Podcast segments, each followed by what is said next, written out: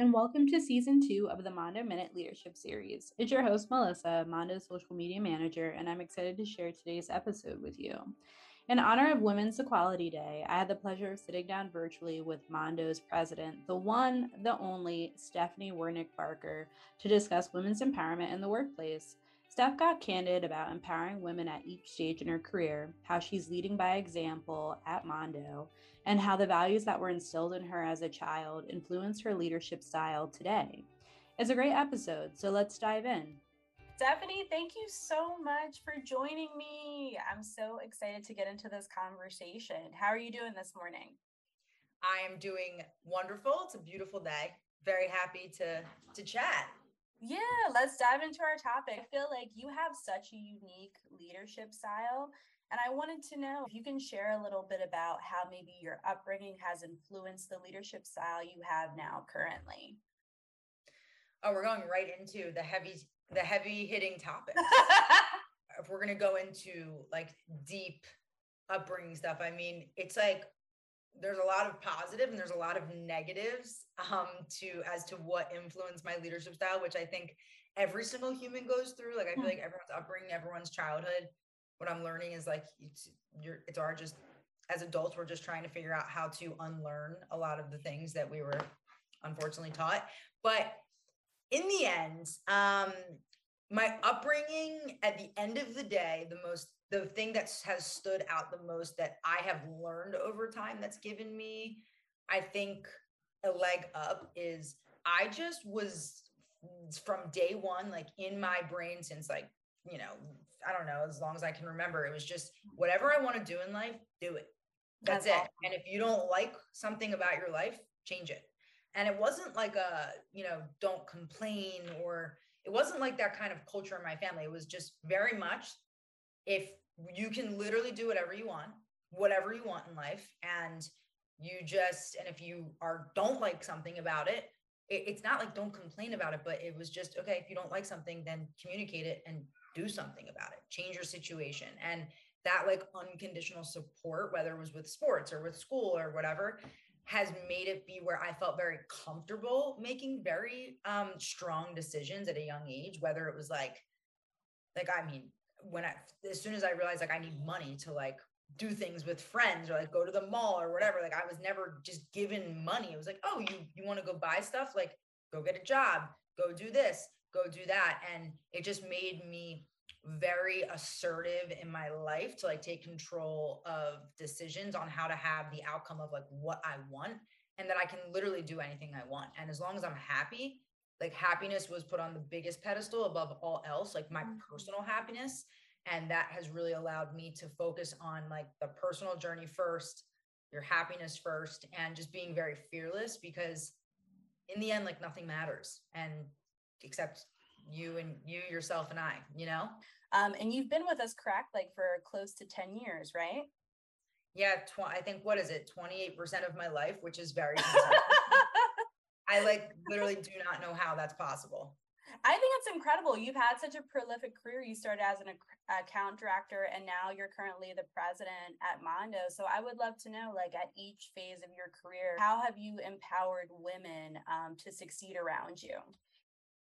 I mean, I think that if you look at the track record, it's all I've done. And it wasn't necessarily intentional at all. It was just more or less like I always knew I couldn't do it alone. I'm really bad at I can't keep anything in. And if I have problems, I need to bring people together to solve them. Like I really am very open about sharing in the burden and sharing in the success.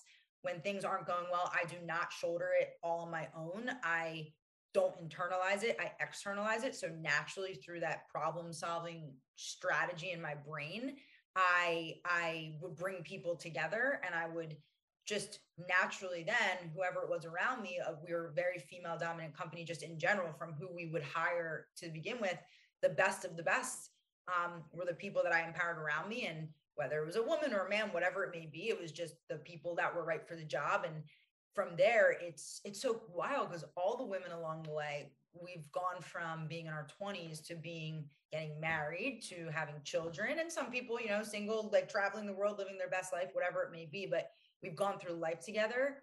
Mm-hmm. And I had a, I had a stepson since I've been 23. So I had like an edge of like how to kind of handle work and life and family since I was really young, which allowed me to help a lot of these women through their journeys as well in terms of like how to manage it all. So I think it's just like empowering from the business, from personal life, since I had a lot of life experience that people didn't have yet. Mm-hmm. It helped me be able to navigate a lot of waters with them.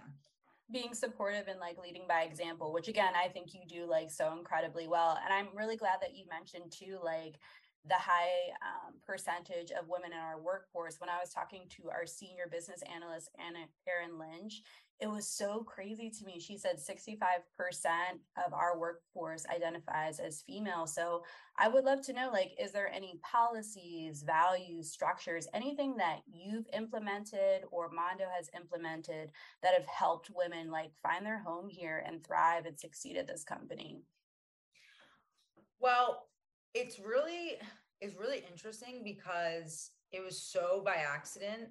And I guess it just came back from like, it really just comes down to like emulating like my personal values that I think have cascaded into everyone else. But I think that naturally, like what we do for a living is we deal with people and their emotions all day, internally and externally. And I think that just naturally women or people that identify as a female are more in tune to that part of themselves. And in turn, they're able to problem solve and really thrive in that area because this is such an emotional job. It's literally, you're just on an emotional roller coaster all day long. It's like a very difficult job to navigate as just anyone. But I think that the values of, I mean, obviously MAP and just like the values of really getting very clear, being very direct, being very transparent, being very communicative. Like I have found that it comes a little bit more naturally for women to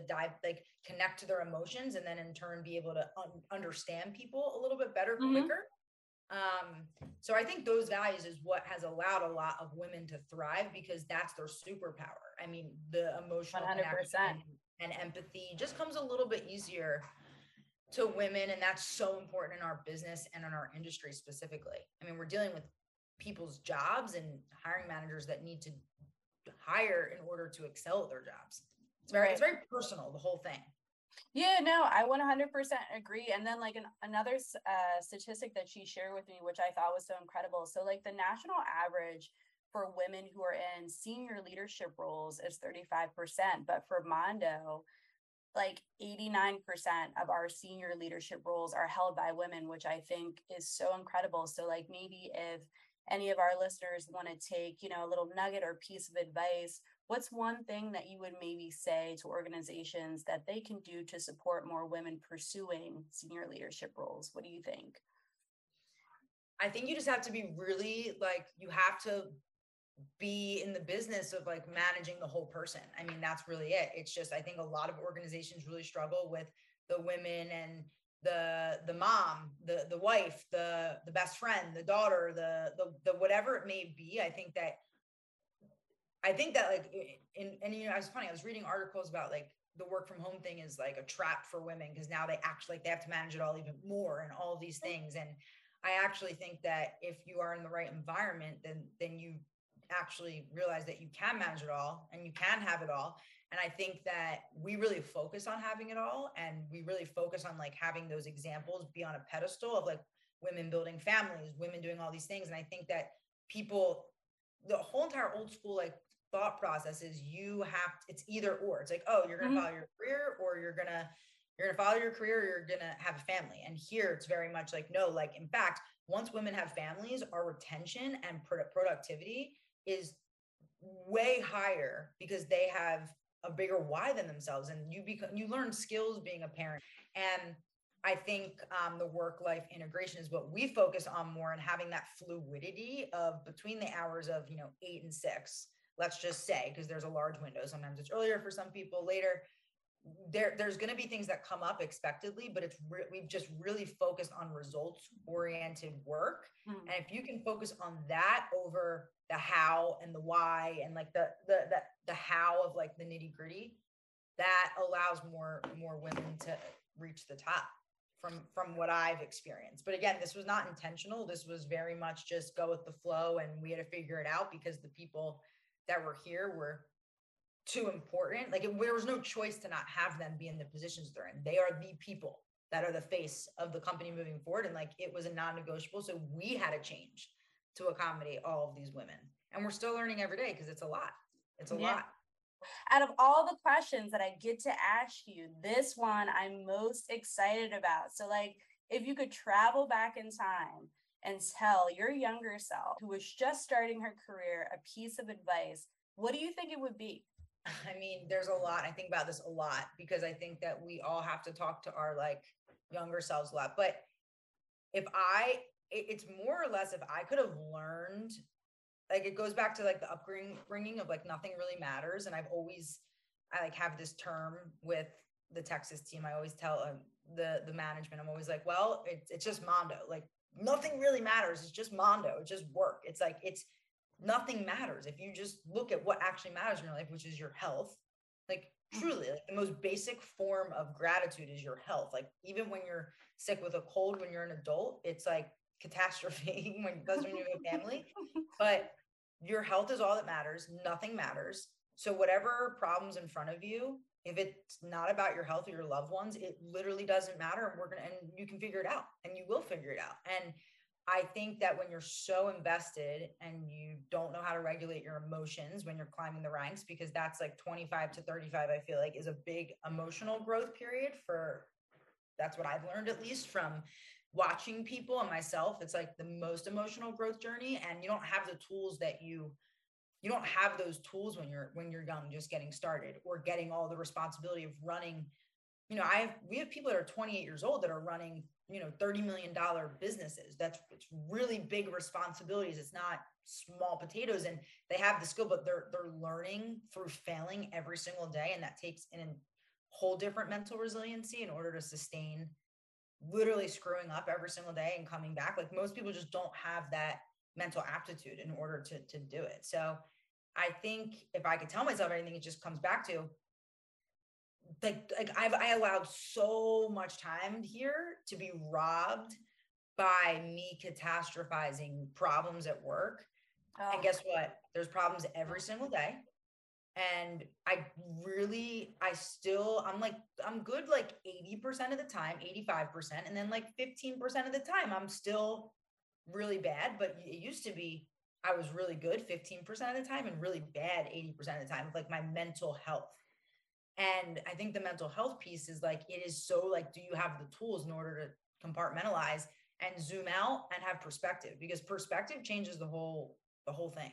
And when you're young, you don't have a lot of perspective because you don't have the wisdom. Yeah. And I just feel like leadership, longevity, sustainability, it's all mind game. Yeah. It's all a mind game. That is a beautiful answer. Thank you so much for your time today. I really appreciate it. Of course. Thank you so much. Appreciate it. And have a great day. You too.